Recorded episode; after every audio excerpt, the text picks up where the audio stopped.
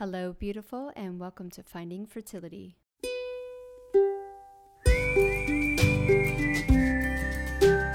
I'm your host, Monica Cox from FindingFertility.co, and I created this podcast to help get you to start thinking outside of the box and realize that your infertility might have nothing to do with your lady bits. Rooted in functional medicine and personal experience, Finding Fertility is all about looking at the whole body and finding the root cause of your infertility. Finding Fertility does not diagnose, prescribe, or treat any issues of infertility. But what we do is take a holistic approach and improve your diet and your lifestyle to get you steps closer to creating your dream family. Just by being here with me, listening to this podcast, you're already going down the right path to making your dreams come true. Let's do this together. Happy Friday, all! Welcome back to another episode of Finding Fertility we have another IGTV live that I did about how long does it take to improve your gut health. And then I had some amazing interaction. So we kind of went off on a little bit of some tangents, but all in all, it was really fun. So I wanted to bring it to the podcast and share with you guys just in case you're not on social media, which if you're not, man, big respect. I get it. so without further ado, let's get to today's episode. Hello, beautiful. We're here today talking about gut health again, I had a question. How long does it take to improve gut health? And I thought this was a really important topic to discuss because obviously I bang on a lot about how important your gut health is to improve your fertility and your chances of getting and staying pregnant. So let's dissect this because there's it's not just a a simple answer of like seven days. I wish it was, but it's not. So, first, your gut is always regenerating. It actually sheds itself like every three to four days. And this is because your stomach acid is so crazy and it just needs to, you know, revamp itself. Now, what's happening a lot with us in this modern day society is that we're literally whacking the shit out of our gut and our gut health through all the different stressors of life, which can be food, it could be your stress, it could be your environmental toxins, um, your past medication that you've been on, like antibiotics, or if you take a lot of over the counter pain medicine for any issue this can really have a big effect on your gut health, lack of sleep, dehydration, over exercising, and then obviously your poor quality foods, um,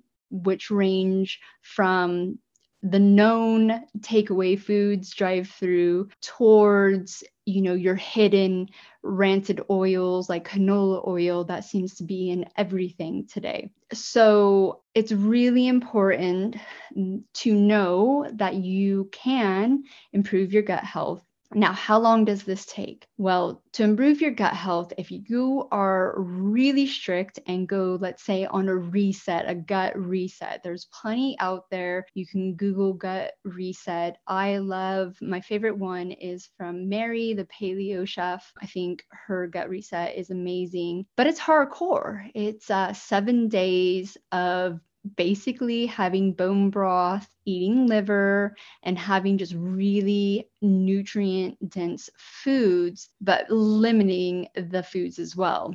So it's pretty hardcore, but it can give you a really amazing boost to improving your gut health. Now, you can't just go do the seven day reset and it's a magic pill and it's now the latest craze of what to do to improve your fertility when you're improving your gut health, most of the time it takes a little bit longer for your body to readjust and heal itself. So it's easy to do the gut because it's already regenerating, um, but other places in your body might take a little bit longer. You have to figure out what your stressors are, what your intolerances are, and keep up that diet and that lifestyle until you reach your ultimate goal so that looks different for everyone. We can't just say be on this fertility diet and you'll get pregnant in three months. It doesn't work that way. You really need to find your food stressors, uh, ways to deal with the stress of your life and infertility and really dramatically reducing your toxic load that you have control over it's a lot to take on and i really just suggest you know starting in one space like food or like mindset or the toxins you know trying to take it on all at once is overwhelming. And then your stress goes up and your gut health goes down. So in regards of how long it takes to heal you can actually heal it pretty quickly but you have to maintain it to reach your ultimate goal. We all know that it takes around three months for an egg to develop and mature.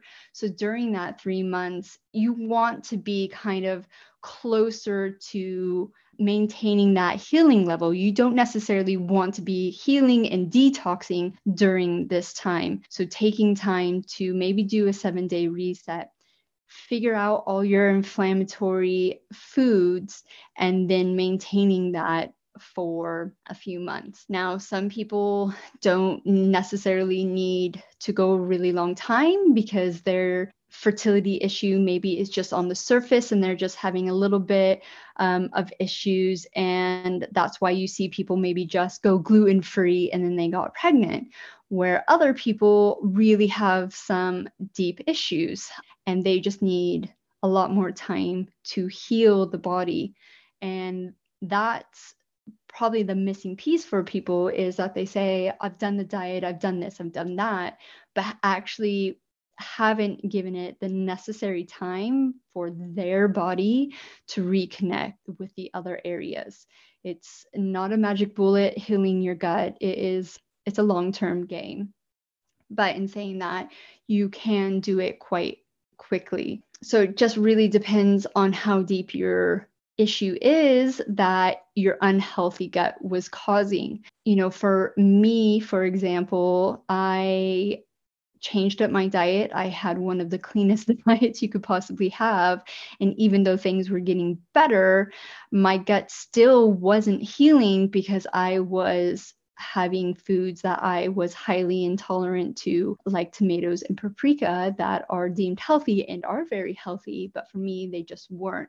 So my gut still wasn't, even though it was probably healing, it still wasn't able to reach where it needed to be because I still had high natural killer cells even a year after being on the paleo diet.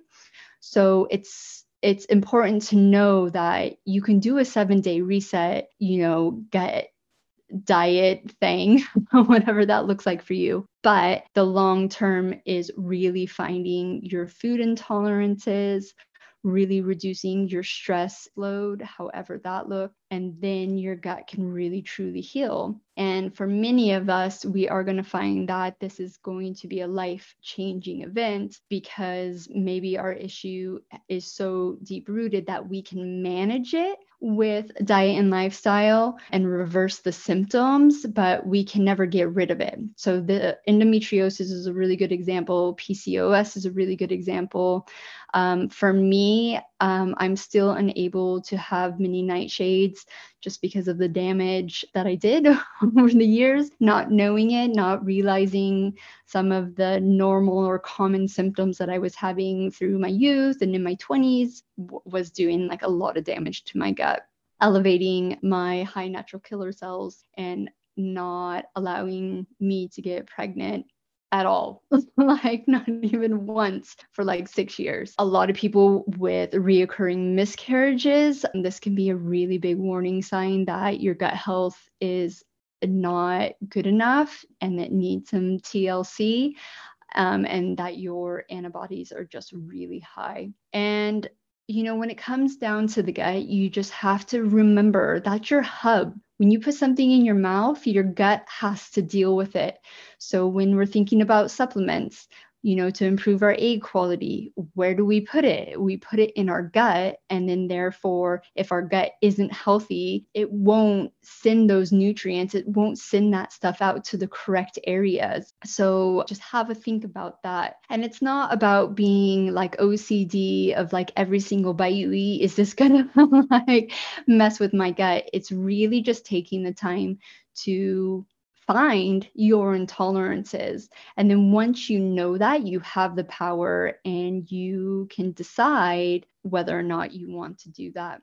I saw a question about seed cycling pop up, and so I'll just answer that really quickly. Seed cycling can be amazing. Um, I personally never did it. And when you have an autoimmune issue, a lot of nuts and seeds are off the table for you. So I would say, once again, figure out if you are intolerant to nuts and seeds first. And then if you want to commit to seed cycling, that's something that is supportive, just like um, supplements, just like reflexology, acupuncture. You know, we all have to figure out what our supportive thing is. You know, we need to stop looking at what other people are doing and really hone in on what kind of support we want to have. It's so hard to quit gluten, dairy, and sugar and soy. yes, it's really hard. And I have postpartum depression. Oh, I'm really, really sorry about that. It's crippling. And because you're probably not getting the necessary sleep as well. Okay, so pick one.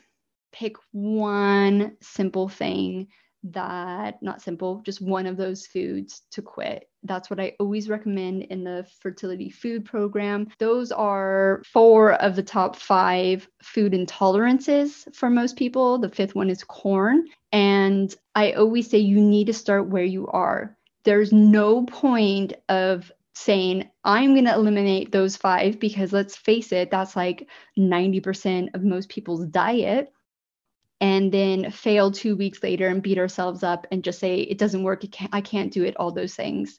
So just start where you are. What is what do you think is the easiest one that you're going to be able to to stop and do that and just keep doing it and keep doing it and keep doing it? And then when you're ready you can actually reintroduce it and see if you do actually have an intolerant to it? Because we're not demonizing food. We're just trying to figure out our food intolerances. So if you're not intolerant to soy, not that I'm saying you should go out and eat a low because you shouldn't, but you can have it in your life. And the same with dairy, the same with gluten, the same with sugar. I would say most people are intolerant to sugar because there's just too much of it in our life. And that goes with the fructose as well. So just start with one, reintroduce it, try another one the next few weeks. It is a slow process, um, but it's worth doing.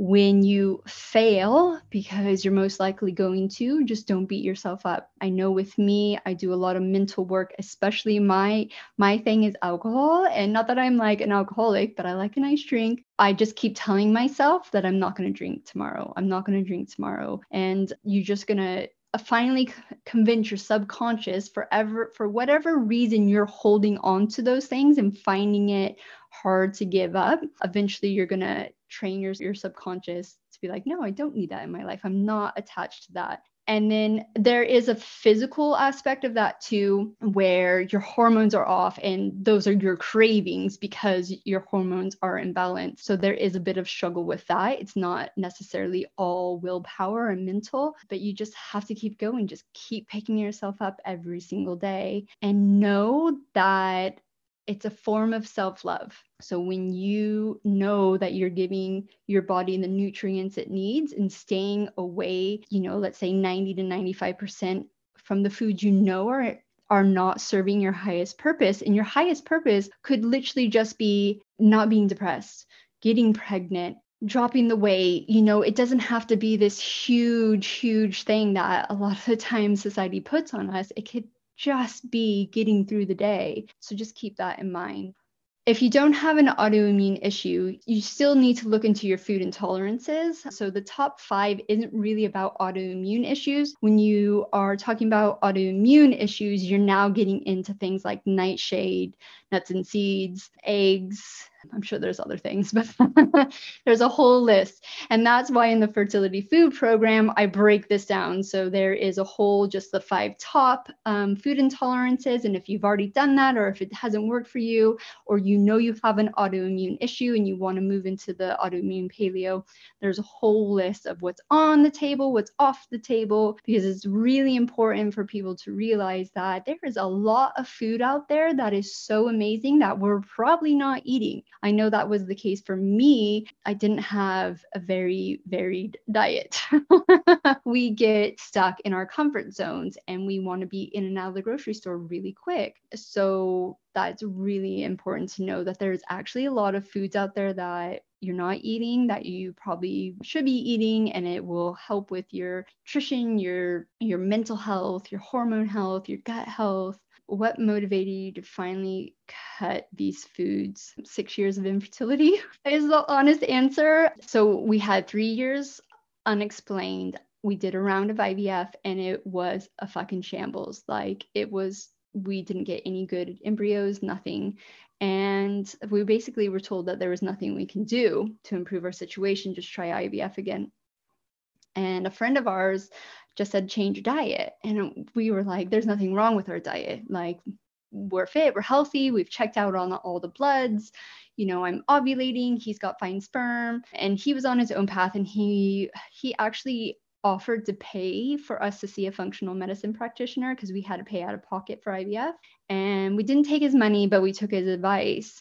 And I think that was a motivation. I was willing to do anything. And then I was paying someone a lot of money to tell me how to improve my situation. So I just listened.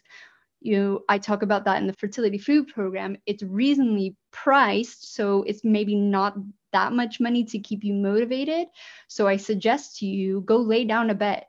Go get 200 $500 out of your bank account give to someone who, who, you trust and know will give it back to you but you're not going to get it back unless you stick to your goals and you map out your goals you know it's not this like strict but you have to commit to that it was just a lot of infertility for me i was just done with it and ready to do whatever and when i started seeing results in my body other places. I was like, okay, there's something to this. And then still didn't get pregnant though. And then we did another round of IVF and we got better embryos, put the best one in, and I still didn't make it to day 28. And that was just devastating. And that's when we went deeper. That's when we demanded the immune testing. And I found out that I had the high natural killer cells, even though we were told that we weren't candidates for that because I wasn't having reoccurring miscarriages. And because I was already on my diet and lifestyle kick, I was already on the train. I stumbled upon Paleo Mom, Sarah, and her autoimmune protocol, not hers, but like, you know, her blog and then talking to my functional medicine practitioner, he was like, well, maybe you should try it. And that was my missing piece. I found my food intolerances, and that's all I had to do. It's hard. I'm not saying it's simple, but, and, that's why I'm doing this because I want you guys to get there a lot quicker. I mean, that it took me six years to have my first kid, and that was even through medical assistance. And once I figured it all out and just kept up my healthy gut regime, I got pregnant naturally after eight years of infertility. So it is possible for most. It's sometimes a very complicated path, and that's why doing it with someone who has been through it and done it um, makes it a lot easier. Any food recommendations to have on transfer day? No. I believe it's written in the stars what's going to happen on on transfer day. I believe, this is my personal thoughts, nothing wrong or right you can do. Now, I hate the fact that the French fries is a thing that we do to help because of the salt or I don't know, whatever BS that is. But I don't think it harms your chances either. I just don't think it's a very healthy thing to do when you're spending thousands of dollars on treatment. The best thing you can do for yourself on transfer day is your mental health and just keep yourself grounded and just believe in the fact that you are pregnant right now. You have you have the proof right? When you go in on transfer day you know that there is a baby there. And you don't know the outcome but you know that you're pregnant and all you can do you're not going to jinx yourself by protecting yourself saying that oh, it doesn't matter if it doesn't work or all that. You know, you really want to project out to the universe what you want. But I truly believe it's written in the stars. So there's nothing more you can physically do to improve your chances. Thank you once again for tuning in to the Finding Fertility podcast. If you're loving this podcast, please leave us a rating and review and let us know how this podcast is supporting you to get steps closer to creating your dream family. I hope you have a beautiful weekend and we will see you next Friday for another episode of the Finding Fertility podcast.